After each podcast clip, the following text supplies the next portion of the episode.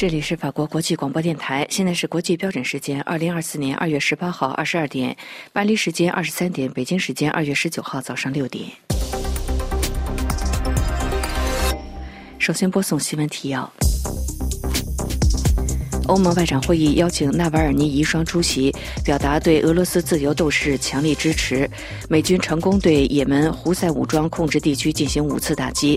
欧盟外长会议将讨论参与红海护航行动。南华早报称，美国五航母将空前齐聚西太平洋，遏制中国为首要之务。王毅称，中国不是加拿大的敌人，不向俄罗斯出售致命武器。王毅在慕尼黑会议上言论受到德国媒体质疑。中国春节假期结束，官方称全国4.7亿人次国内出游创新高。内塔尼亚胡指责卢拉言论超越红线，轻视纳粹大屠杀。安理会周二表决加沙停火协议，美国表示反对。听众朋友，早上好，我是安娜。下面要为您播送这次新闻节目的详细内容。欧盟外交与安全政策高级代表博雷利在周日宣布，上周五在俄罗斯狱中猝逝的俄罗斯反对派领袖纳瓦尔尼的遗孀尤利娅·纳瓦纳亚周一将出席欧盟外交事务委员会的会议。另外，美国前总统特朗普在共和党初选当中唯一竞争对手海利周日指责特朗普对俄罗斯反对派领袖纳瓦尔尼之死保持沉默。据法新社报道，博雷利周日晚间在社交平台 X 上宣布，星期一我将在欧盟外交事务委员会欢迎尤利娅·纳瓦纳亚。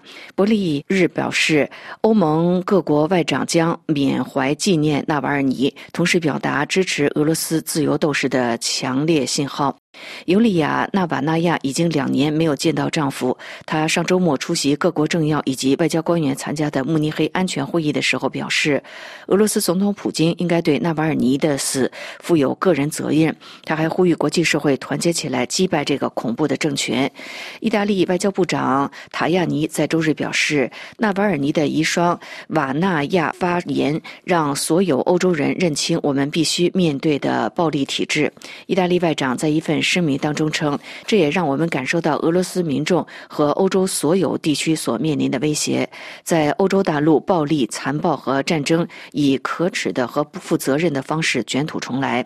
俄罗斯监狱部门在周五表示，四十七岁律师出身的纳瓦尔尼十六日在莫斯科东北方约一千九百公里（俗称“极地狼”的北极流放地）散步以后失去意识死亡。他生前被判处三十年徒刑。另据法新社消息，美国前总统特朗普在共和党初选当中唯一的竞争对手海利周日指责特朗普对俄罗斯反对派领袖纳瓦尔尼之死保持沉默。海利还批评特朗普针对北约发表的敌对言论。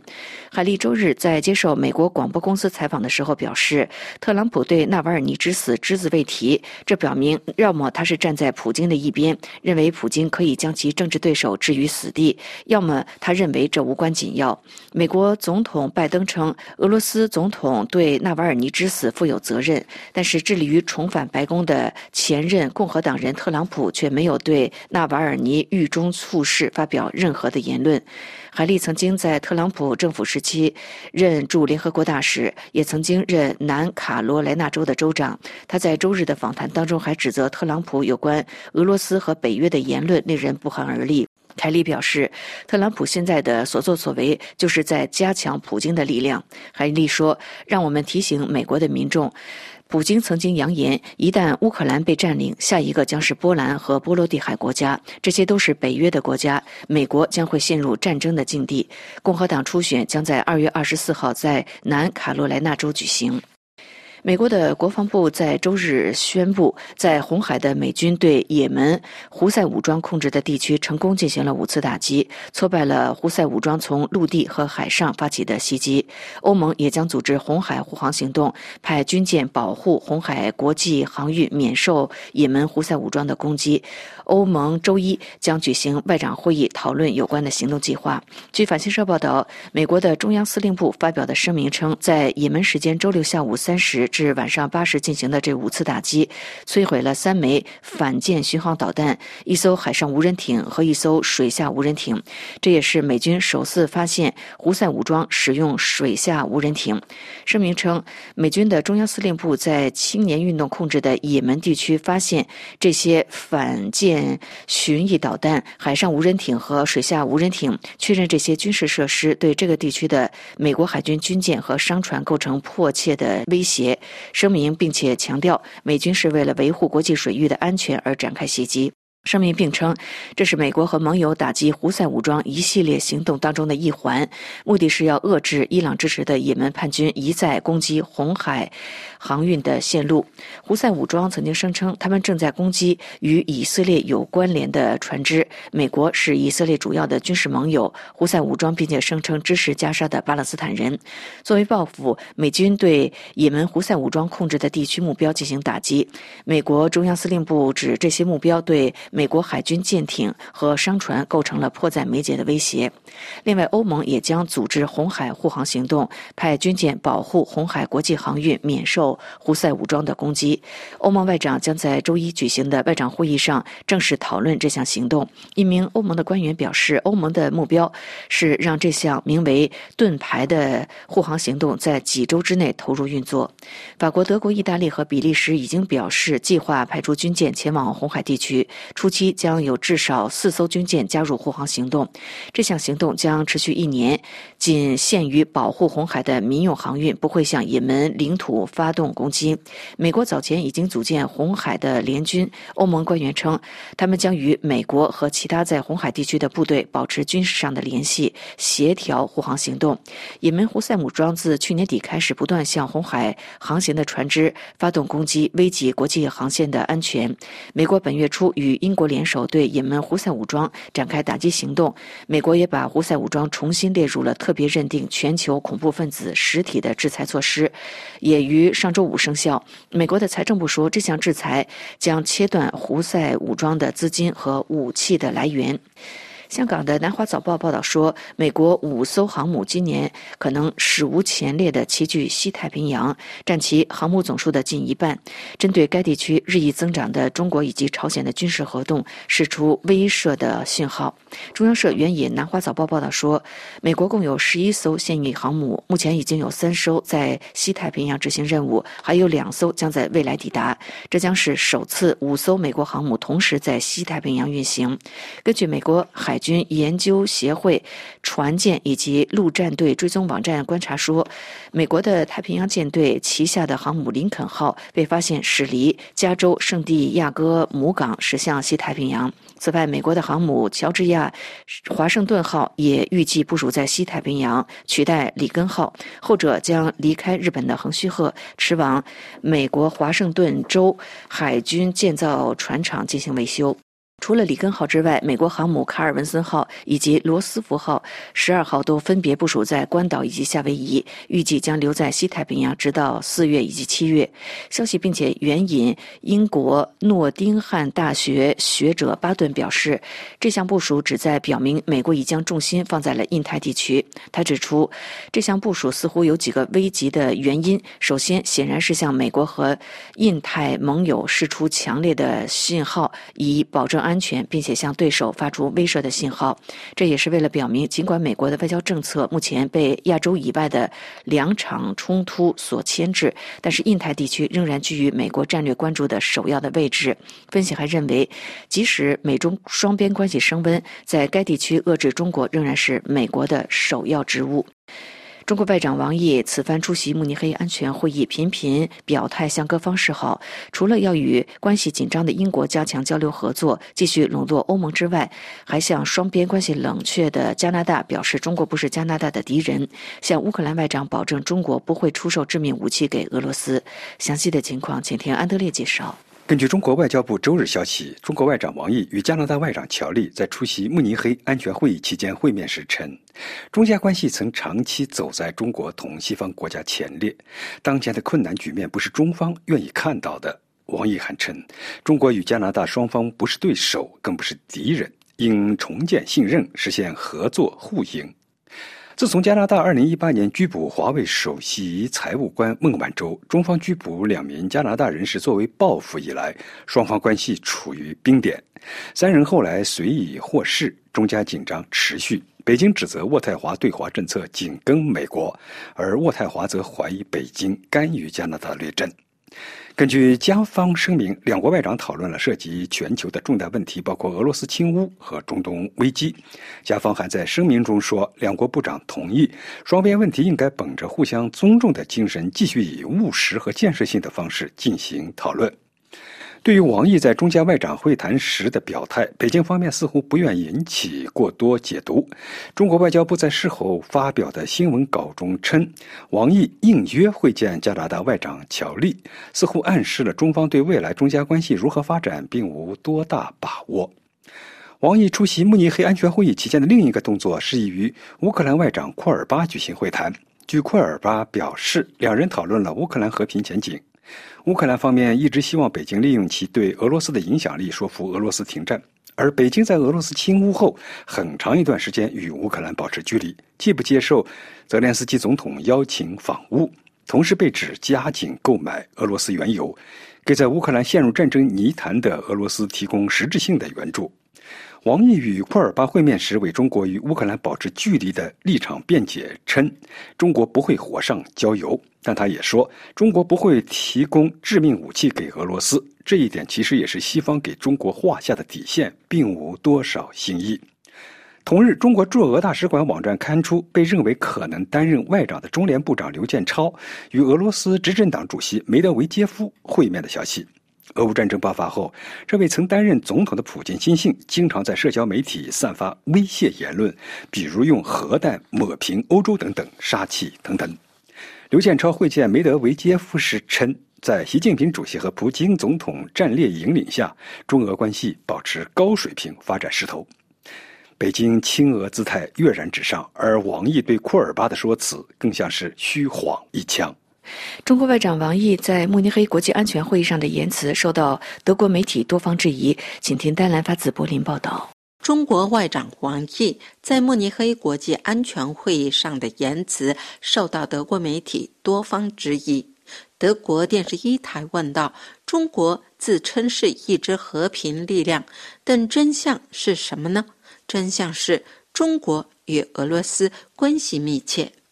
去年。”王毅在安全会议上宣布了一份关于乌克兰冲突的立场文件，但后来中方并没有采取具体的和平步骤。相反，习近平多次重申他与普京的密切关系。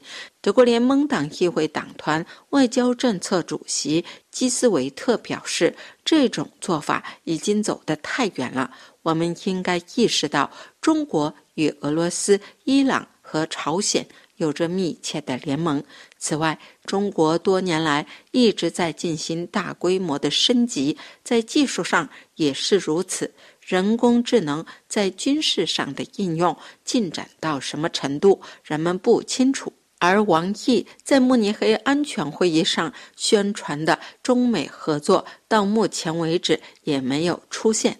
柏林每日镜报认为，王毅强调。中国是负责任的，但王毅的话主要就是美好的言辞而已。法兰克福评论报认为，王毅在慕尼黑发表的对世界冲突的看法令人惊讶，他比去年更加咄咄逼人，他留下了很多未提及的内容，并创造性的处理事实，有时近乎撒谎。这是柏林丹兰法国国际广播电台中文部专稿。中国春节连假结束，继海南省出现大批自驾和搭机旅客滞留无法离境之后，甘肃的酒泉市因大风降雪天气导致通往新疆的交通受阻，造成至少四点三万人受困于当地。中国官方的数字显示，春节假期出游人次和出游总花费等多项指标都创历史新高。全国国内出游四点七四亿人次，同比增加了百分之三十四点三，较二零一九年同期增长。百分之十九，而国内旅客总花费六千三百二十六点八七亿元，同比是增加了百分之四十七点三，较二零一九年则是增长百分之七点七。各位收听的是法国国际广播电台新闻节目。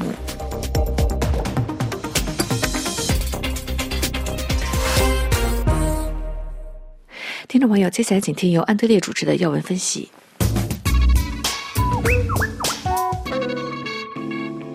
大家好，中共湖南省委近日在全省展开“解放思想大讨论”活动。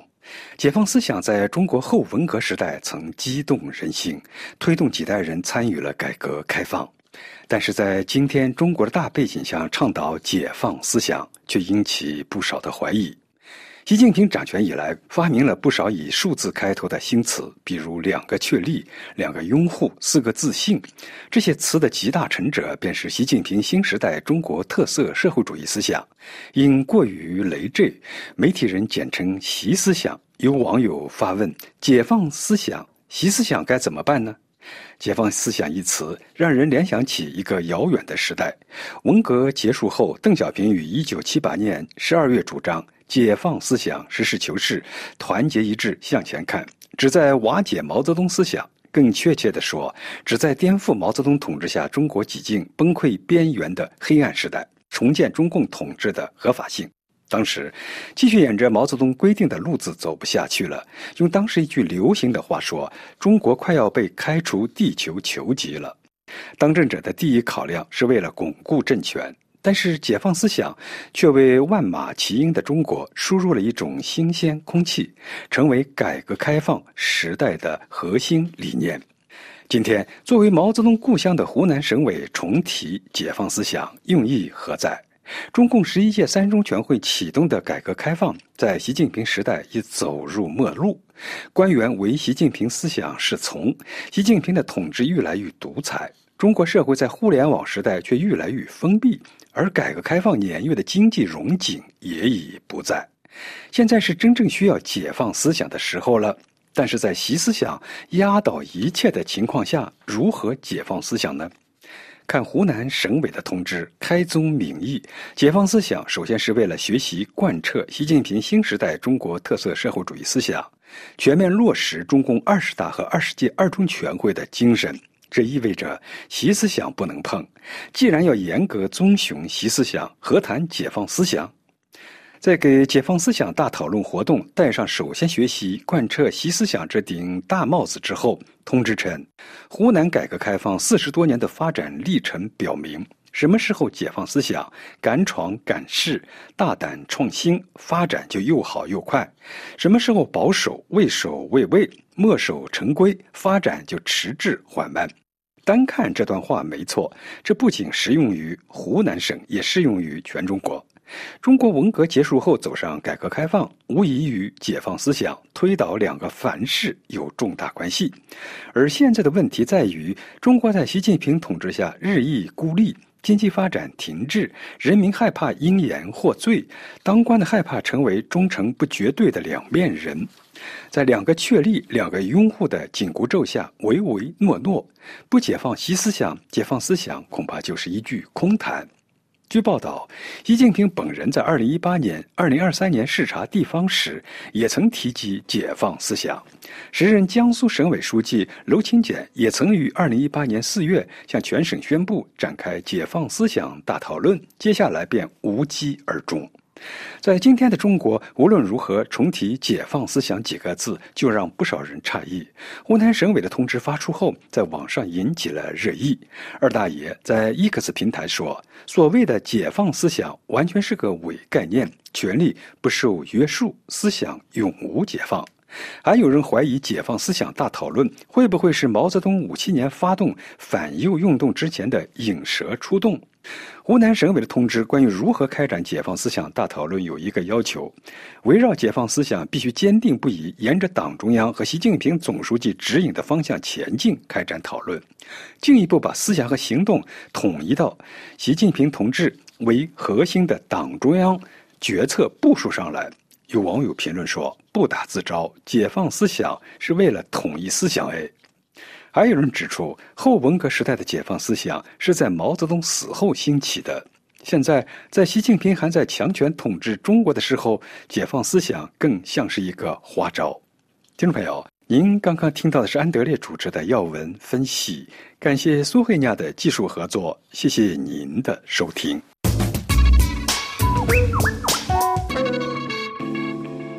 这里是法国国际广播电台，下面请听安东尼主持的法国报纸摘要。各位好，我是安东尼，欢迎收听法国报纸摘要。今天的法国《费加罗报》在显著位置报道了俄罗斯著名的反普京斗士纳瓦尔尼的死亡。文章首先点出，纳瓦尔尼是克里姆林宫的头号反对派人士，死在北极的监狱里。问题是，人们看不到他的遗体。他的亲友说，杀害他的那些人想把相关的痕迹给隐藏起来。《费加罗报》说，俄罗斯监狱管理部门讲，纳瓦尔尼是在星期五因为突发疾病而死亡的。按照他们公告的说法，二月十六号在三号监狱中心，犯人纳瓦尔尼在散步之后突然感觉不舒服，立即失去了意识。所有必要的抢救措施都用上了，但是没有效果。急救医生宣布了病人的死亡。监狱边上的医院表示，在监狱给打电话之后，急救人员在七分钟之后就抵达了监狱。监狱里的医生已经在抢救了。医院的医生抵达以后继续抢救，抢救工作持续了三十多分钟，可是病人还是去世了。俄罗斯的监狱管理部门说，死亡原因还在确定当中。纳瓦尔尼的律师去见了调查人员。他被告知，纳瓦尔尼的死亡原因还没有确定，现在正在重新对纳瓦尔尼做组织学检验，下个星期应该能出结果。律师说，很明显，这些人在骗人，他们想尽办法不把遗体还给家人，而纳瓦尔尼的亲友要求立即看到遗体。纳瓦尔尼的发言人表示，纳瓦尔尼的母亲和律师都去了萨利哈德的停尸房。但是停尸房是关着的，监狱部门说停尸房还是在用的，纳瓦尔尼的遗体就放在里面。律师按照门上面标示的电话号码拨了过去，结果对方说他是今天第七个人打电话，但是纳瓦尔尼的遗体不在停尸房。法国《费加罗报》说，纳瓦尔尼的团队很肯定，俄罗斯政府想掩盖谋杀，所以他们不归还纳瓦尔尼的遗体。甚至连纳瓦尔尼的母亲都不给看。在二零二零年的时候，纳瓦尔尼在西伯利亚竞选遭到了神经毒剂诺维乔克毒害，侥幸活了下来。他本人和他的支持者说，这是克里姆林宫策划的。当时他已经陷入昏迷，被送到德国医治。恢复以后，他选择回到俄罗斯，结果一回去就被逮捕了。这次中毒加上后来的绝食，再加上监狱里多次被隔离监管，对他的身体造成了损害。在二零二一年被收监以后，去年八月，纳瓦尔尼又以极端主义的罪名被判十九年，关进了俄罗斯监狱系统里最严苛的监狱。这位高个子、金发、有着深邃的蓝眼睛的男人，在最后几场现场直播的庭审中，显得又瘦又老。那是人们最后能看到他的情景。俄罗斯的国营媒体说，星期五他还通过视频参加了地区法庭的两场庭审。当时他没有说自己的健康有问题。他母亲说，在二月十二号去监狱看了儿子，那个时候他身体不错，情绪也很好。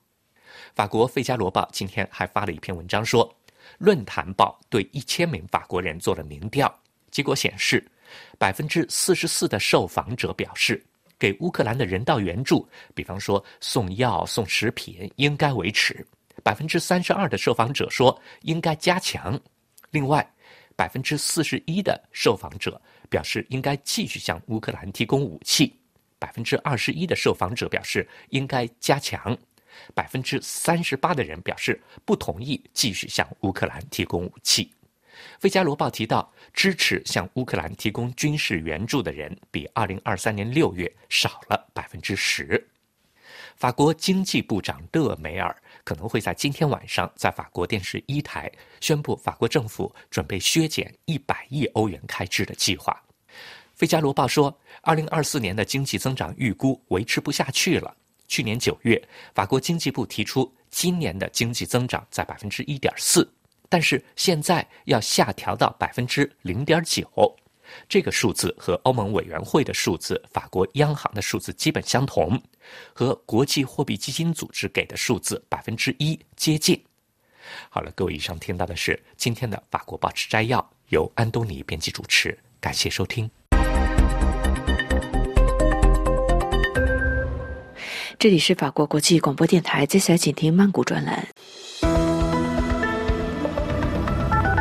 听众朋友，印度尼西亚总统选举投票二月十四号落下帷幕，来自传统政治精英的搭档组合渴望直接当选正副总统。雅加达股市指数大选后连续两天上扬，金融市场对选举结果表示抱有信心。学界则对军人回归是否造成印尼民主倒退报以担忧。泰国媒体报道，根据印尼选举委员会公布逾半数选票的结果显示，现年七十二岁的国防部长普拉博奥和年仅三十四岁的吉布兰以压倒性优势从三组选举人中脱颖而出，两人因此成为即将于今年十月二十号出任正副总统的候选人。值得一提的是。吉布兰是第七任印尼总统佐科威的长子，自2021年起担任中爪哇省梭罗市市长。由于普拉博奥和吉布兰组合选前承诺将会延续佐科威政府的执政纲领和国家发展战略，各方认为这有利于印尼政治局势持续稳定的发展。泰国法政大学东南亚研究中心伊斯兰政治研究学者奥拉农教授指出，印度尼西亚自从独立后走过了从威权向民主的时代性转变步伐，这使得平民阶层的佐科威得以走向了政治成功。印尼是能够成功普及并且运用民主政治的穆斯林人口占多数的国家之一。如今，印尼人民的民主自由、选举透明度以及公民意见表达是东南亚地区最受赞誉的国家。然而，新当选的普拉博奥带有浓厚的政治军人色彩。由于出生在印尼最有影响力的家庭之一，这让他有幸在军界、商界和政坛上一直追寻自己的梦想。而普拉博奥的童年大部分时间是在国外度过的，其本人精通多种语言，包括法语、德语。英语和荷兰语。作为印尼前独裁总统苏哈托的前女婿，普拉博奥曾因被记录人权污点而被美国禁止入境二十年。在苏哈托统治的独权政治下，军队被认为是维护政治权力的主要工具。虽然后期以来，普拉博奥试图改变强悍军人的个人形象，并且利用社交媒体的力量找到了与新一代沟通的渠道。但是他本人对民主选举曾经多次表示不满。另一方面，佐科威上台十年期间，同样在国家治理的方方面面巩固了自己的政治支持力量。此前不惜为支持吉布兰参选而修改选举法的举动，就被国内外民主人士所诟病。关于新政府执政后面临的主要问题和国家议程，显而易见的是，佐科威政府尚未完成的发展计划。首先是实施迁都项目，由于过度拥挤、污染以及预测雅加达将在2050年被海水淹没等问题，佐科威政府决定将首都从雅加达迁往加里曼丹，并将新首都命名为努桑塔拉。首都搬迁项目已于2019年正式启动。佐科威曾经宣布，印尼第七十九届独立日庆祝活动将在新首都举行。迁都对于印尼的发展影响巨大，意味着这个国家的政治经济发展模式由以爪哇为中心，朝着以印度尼西亚为中心转变。预料资本转移也将使生产力和发展力更为均衡地扩展到其他的地区，从而不再像过去那样集中在爪哇岛。其二是如何修改一九四五年宪法，尤其针对人民协商会议的权利以及人民直接选举总统和副总统的法律规定。其三是如何振兴经济，经济复苏是印尼当前面临的重大问题。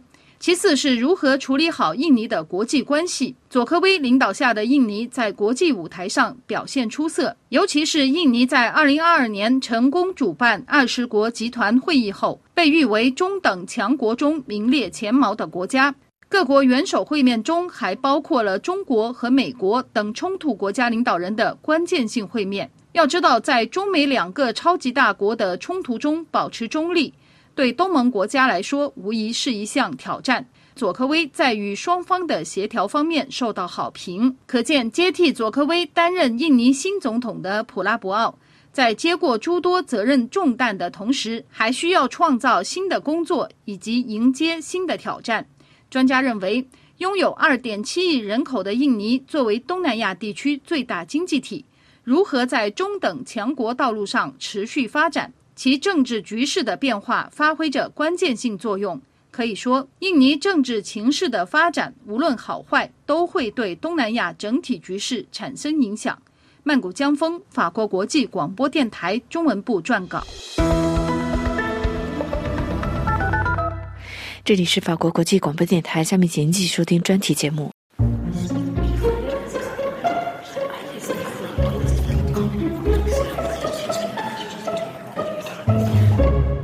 各位听众，大家好。迈阿密国际足球俱乐部二月四号在香港举行的友谊赛，因阿根廷球星梅西未出场，引发轩然大波。爱国玻璃心们深感受辱，遍地破碎，酿成一场中方定性的政治事件。而中宣部的辱华黑名单上又添一名猛将梅西，事件持续发酵。网民很快发现，赛事主办方签署的阴阳合同才是事件的始。作俑者。不过，无论这类辱华事件如何收场，都折射出香港大陆化的速度和程度。何谓大陆化？一篇题为“站住，别动，我是中国人民的感情”的网文做出精准回答。作者李承鹏在文中写道：“笑傲江湖”开篇就是一个体现中国富二代传统风骨的经典桥段。那天，青城派掌门人于沧海的儿子率手下行至福州，进到小树林里一处酒家，刚点了盘土豆丝，见女服务员身材甚好，就慨然摸了一下女子的下巴。于公子的商业逻辑和心路历程很清晰。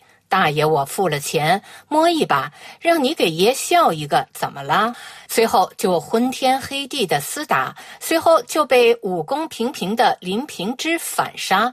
于沧海的儿子至死没明白，人家开的是饭店，不是鸡店，你付的是饭菜钱，不是包夜钱。前些天，香港方面下了迈阿密队的单子打商业赛，付了土豆丝的钱，就想让梅西出台，让领导摸梅西的小手手。梅西赶紧两手揣兜绕开了。网上一通昏天黑地厮打，打着打着，人们发现是不是合同有猫腻呀？眼见要被反杀，主办方得转移视线呐。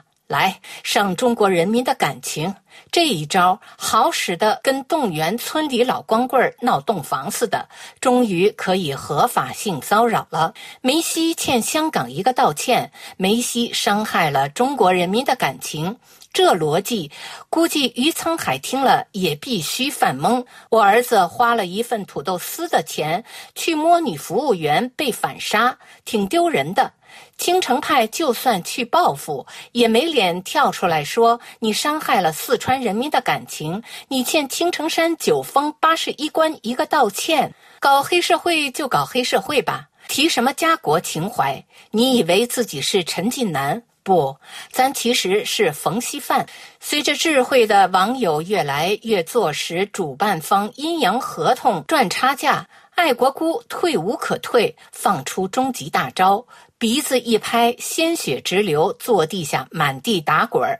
就算梅西不上场比赛，不让领导摸手，就不能对看台上的球迷招招手、笑一笑吗？笑都不笑一个，伤害中国人民的感情了。看，绕来绕去，还是回到给爷笑一个。理解那些花了钱没见着球王英姿的球迷的失望感，但这得去找主办方算账，跟梅西一根土豆丝关系都没有。还有个人大过年的跑来跟我巴拉巴拉半宿，聊什么？他发现一个无形契约，说除了商业合同外，梅西是名人，所以负有对公众的责任。即使没签约，但你是名人，就得跟爷笑一个。这些没边界感的人啊！球员是卖球艺的，不是卖笑的。这么层层推进，下一步得让梅西陪你上床了。看来巨婴们把职业球队当成文工团了。来，给陈局笑一个；来，给赵部长摸个小手手。可见，某些中国男人的终极奋斗目标，还真是从苦修到当领导，然后接见文工团。所谓的爱国热情、民族情感、捍卫尊严，跟现代文明沾不着一根土豆丝。到头来，总归是来小妞给爷笑一个。一位职业球员就该是自由的，这是一八四八年英国人承继工业革命福音定下的足球宪法，史称剑桥规则。自由的球员才能创造那么多奇迹，不自由的人永远理解不了自由的心，玩蹴局永远理解不了现代足球。说回霍启刚，自从被誉为民族担当，这口烟就上了头，幻觉自己成了霍元甲。药劲儿导致他刚骂完梅西辱华，刚呼吁了中国人要有尊严，就携全家回老家英国去过年了。霍启刚晓得商业赛合同是怎么回事儿，只是在博大精深的国家，总有一个规则：我跟你谈商业，你跟我谈江湖；我跟你谈江湖，你跟我聊政治；我跟你聊政治，你说哎，我还请你吃过饭呢。当年长城饭店办年会，主持人见下面坐着侯宝林，直接开喊：“有请侯宝林老师来一段。”老爷子一头雾水，请我来的时候，没人跟我说要表演节目啊。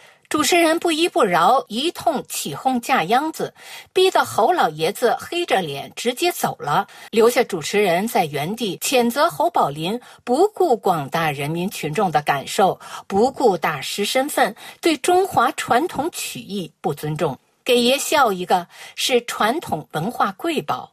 无论是过年给长辈下跪领红包，无论是呵斥外卖小哥、调戏酒吧卖玫瑰的小姑娘，还是绑架梅西，内心动机是一样的。过程中免不了耍流氓，就跟孙杨似的，回来就说他们看不起我们中国人，就跟那款流氓手机一样，到处偷技术，到处剽窃，被抓了包就说外国人辱华，伤害了咱中国人的感情。问题是，你徜徉在维多利亚港的私家游艇上，你住在温哥华五百万豪宅里，从没想起咱是一伙的，在外面惹了事儿就跑回来嚷嚷，那谁谁谁伤害了咱中国人的感情，不就是想让我们给你耍流氓买单吗？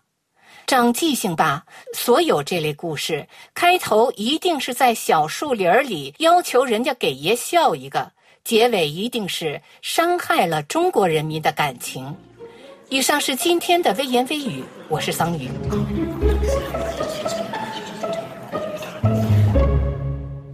这里是法国国际广播电台，听众朋友，明天专题节目时间为您安排播出《今日经济》，欢迎收听。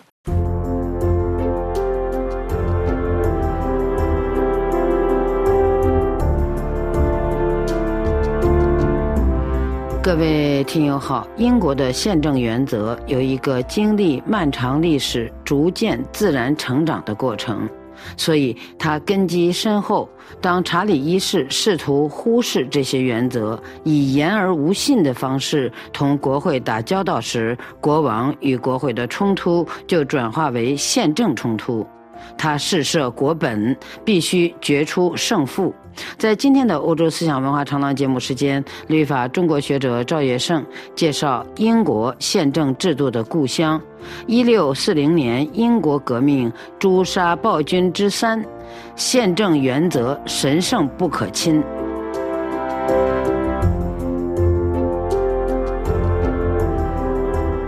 赵先生您好。你好，赵先生。斯图亚特王朝的开国君主似乎对英格兰宪政传统认知不深。是这样的，这和斯图亚特王朝呢，它是从苏格兰入主英格兰有关，而英格兰的宪政传统有一个漫长的发展过程，可以说是根深叶茂，这个特点非常重要。麦考莱呢有这么一段话，他就精辟总结了英格兰宪政原则之所以会成为其他国家宪政制度的样板的原因。他说，英格兰过去六百年的重大宪制变革是逐渐发展的结果，而非毁灭和重建的结果。我国目前欣欣向荣的宪制发源于五百年前，犹如幼苗长成大树，孩子长成大人。变化虽大，但主要部分从未革故鼎新。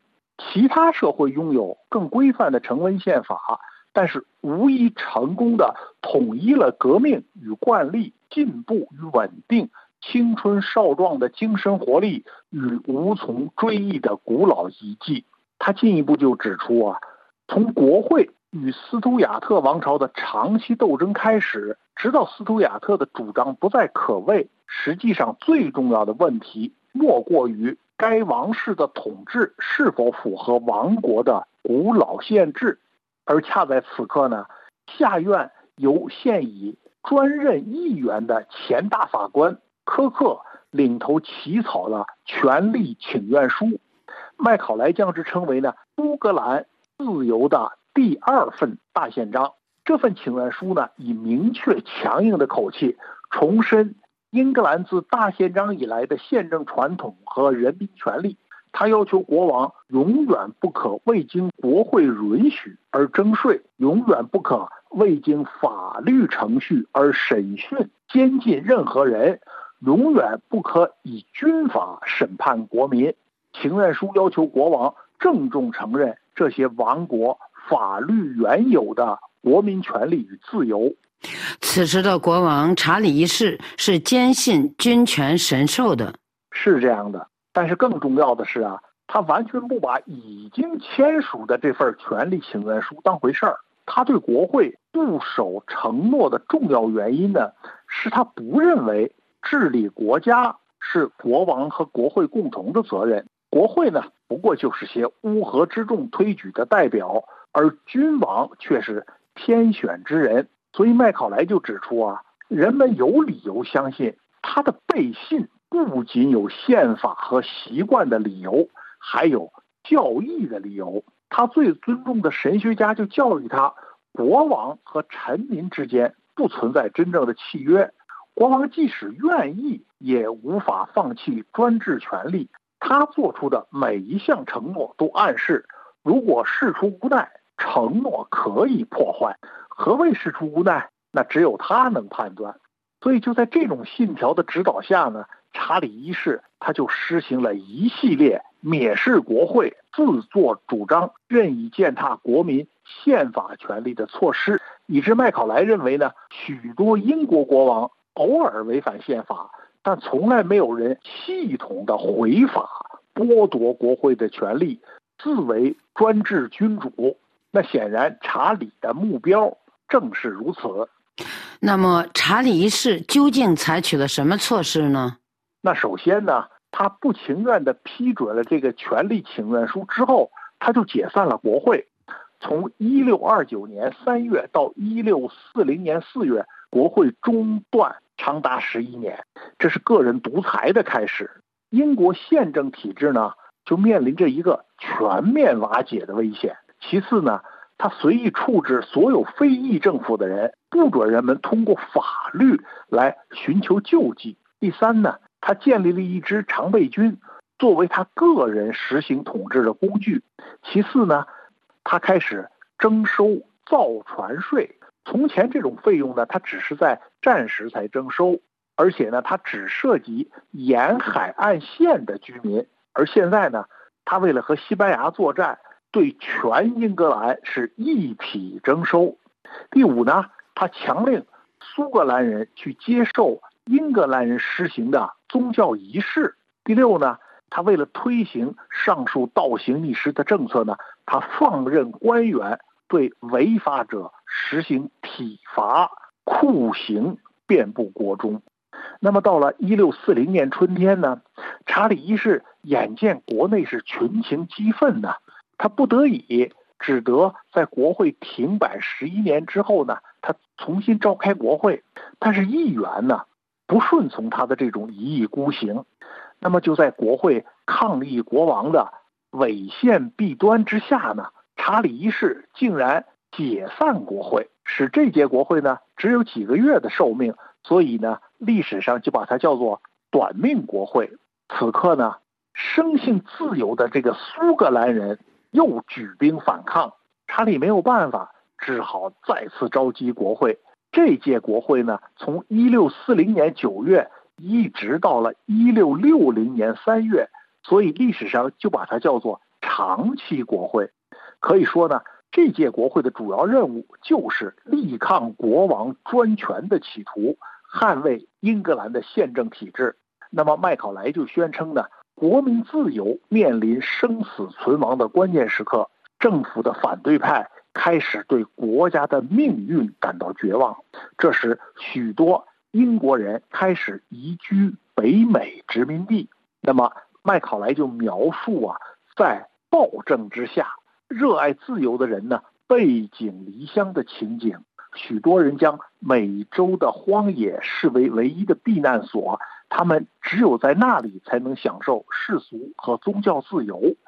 果断的清教徒为数寥寥无几，为了他们的宗教，既不畏惧怒海狂涛，也不畏惧荒野的艰辛。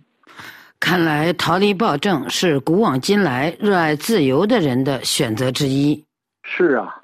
如果你看到一个不久前还吸引人回归的国度，突然出现大批人设法逃离，那你基本就可以断定了，暴政已经重新回到了这个国家。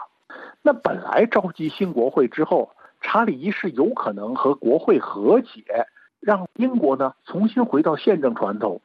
因为呢，查理他已经向下议院的首领皮姆让步，签署了一个三年法案。这个法案就规定呢，国会必须三年召集一次，甚至可以撇开国王自己召集国会，并且废除了国王未经国会授权而加的税，取消了兴平法院和宗教法院。权力请愿书中重申的那些国民权利呢，再次得到了肯定。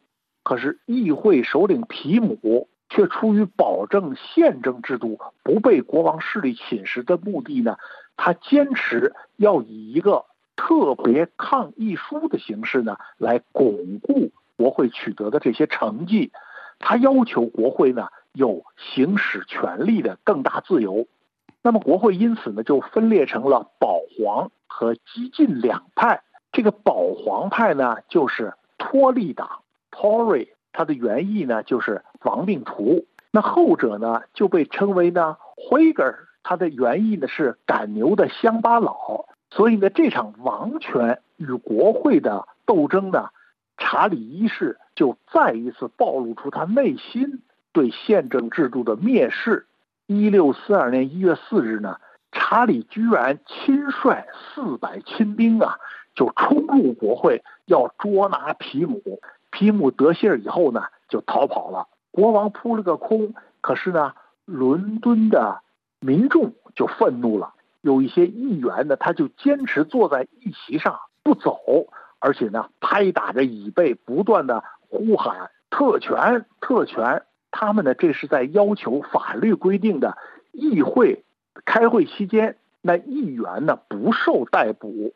查理呢，而皮姆等人呢，却在。两千名武装人员的保护下呢，就重回议院。至此，英国就分裂了。随后就开始了内战。这时候呢，皮姆身边就出现了一个人，他就是特伦威尔，议会军的未来首领。一六四二年八月，国王就向议会宣战了。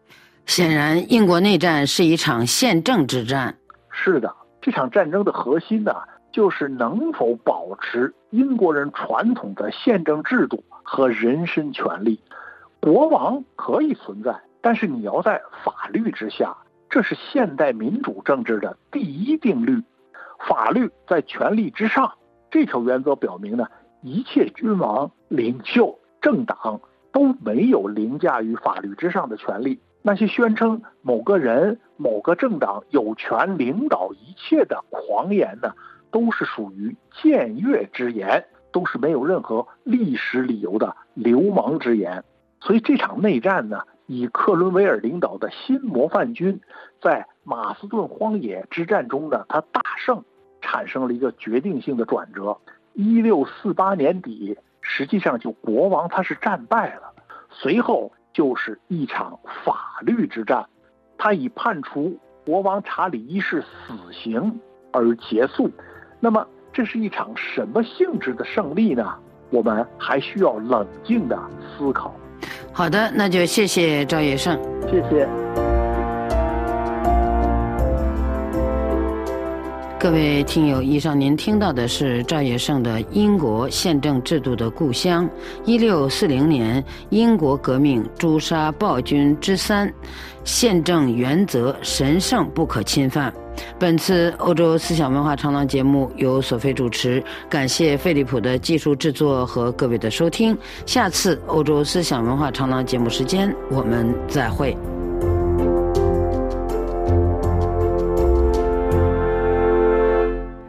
这里是法国国际广播电台，听众朋友，明天专题节目时间为您安排播出《国际纵横法国生活》，欢迎收听。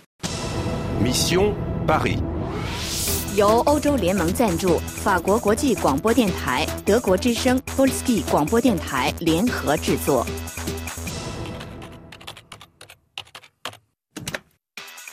欢迎您到巴黎，谁是您的主角？你好，我是艾拉，你要和我一起玩吗？你好，我的名字是丹尼尔。你好，我是安娜。你好，我叫马丁。你好，我的名字是苏珊娜。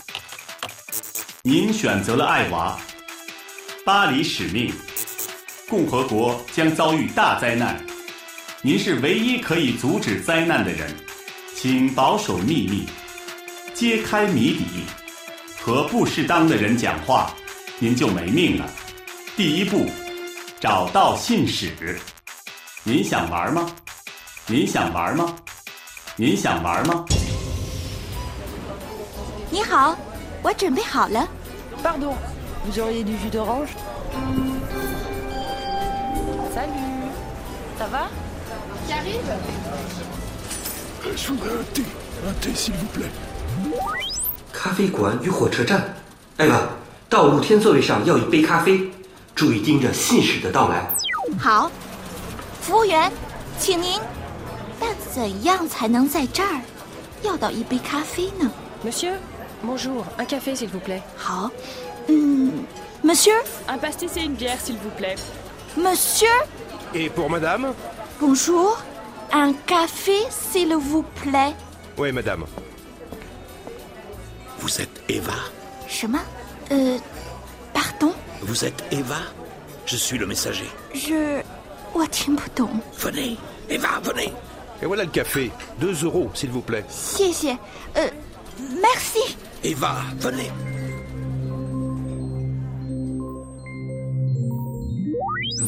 Eva? 他知道我的名字。Je suis le messager. Être 是动词，是。我是信使。他是我们的人，快去，现在就去。Je suis le messager. 当然了。我就去。咖啡多少钱？啊，糟了，他已经进了车站。等等，请等我一下。啊，信使！C'est quoi? Une explosion? Maman！艾娃，快追上他，否则就晚了。好。Monsieur, ça va Chichi Laissez-moi passer, pardon, laissez-moi passer. Vous êtes Metzal Hazanar Je suis pompier, madame. Ça va. Ah. Monsieur, je suis Eva. La gare. Le code. Voilà, le code. Igamima. Ah, Allez à rangée 1. rangée 2. Écoutez. 1, 8, 5, 2. 什么？呃，pardon，Madame, madame, s'il vous plaît. 不，不要带他走，请等一下。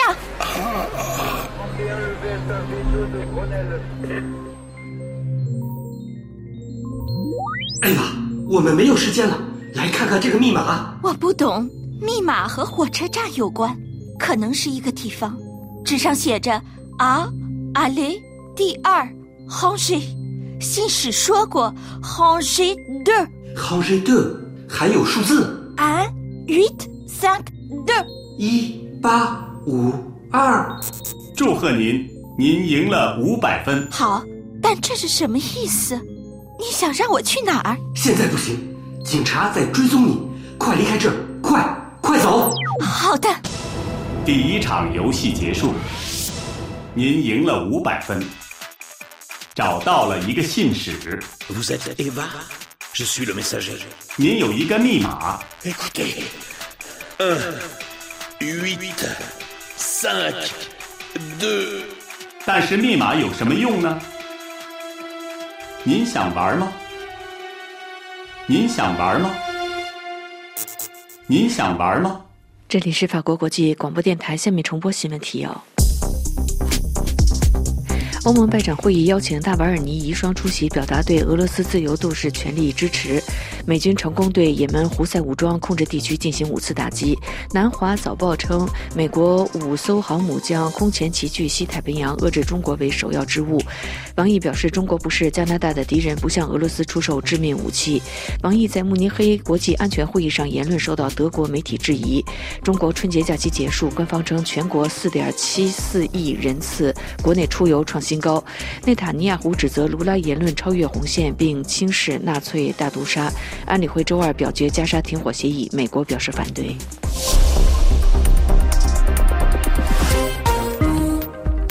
听众朋友，法国国际广播电台的这次中文节目是由安娜为您主持，要感谢苏黑亚的技术合作，也谢谢您的收听。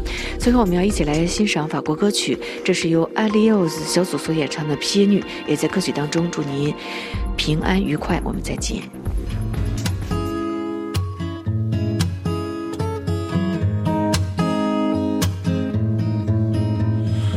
Pieds nus, brûlés par le vent, laisse des traces dans la poussière. Perdu au nord du continent, plus que deux heures jusqu'à la mer. Pieds nus, sortant d'un meeting, écœuré par les affaires. Perdu devant le guettin, fuir à Bali Marche sur l'eau, marche vers ton Eldorado. Un pied devant l'autre vers ton Eldorado. Pieds nus dans un champ de mine, toute une vie dans un sac à dos.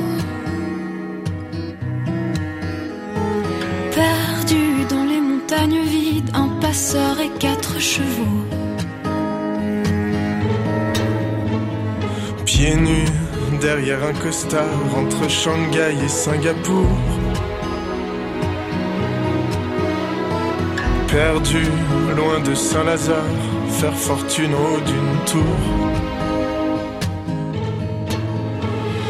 Marche sur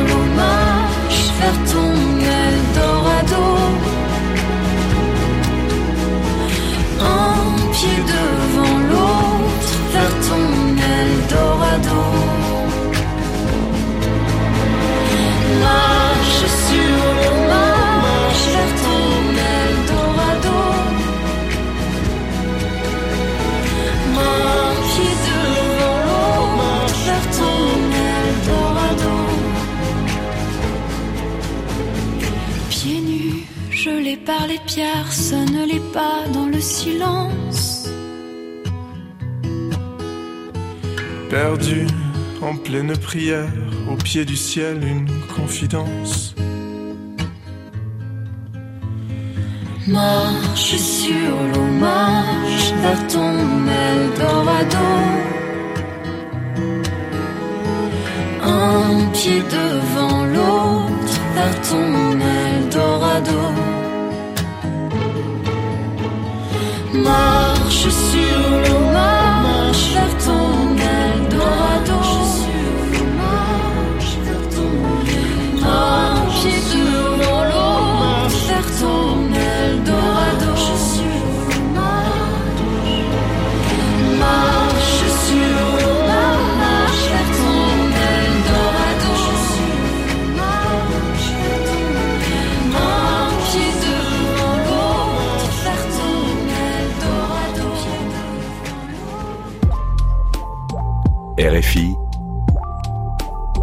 Radio France Internationale.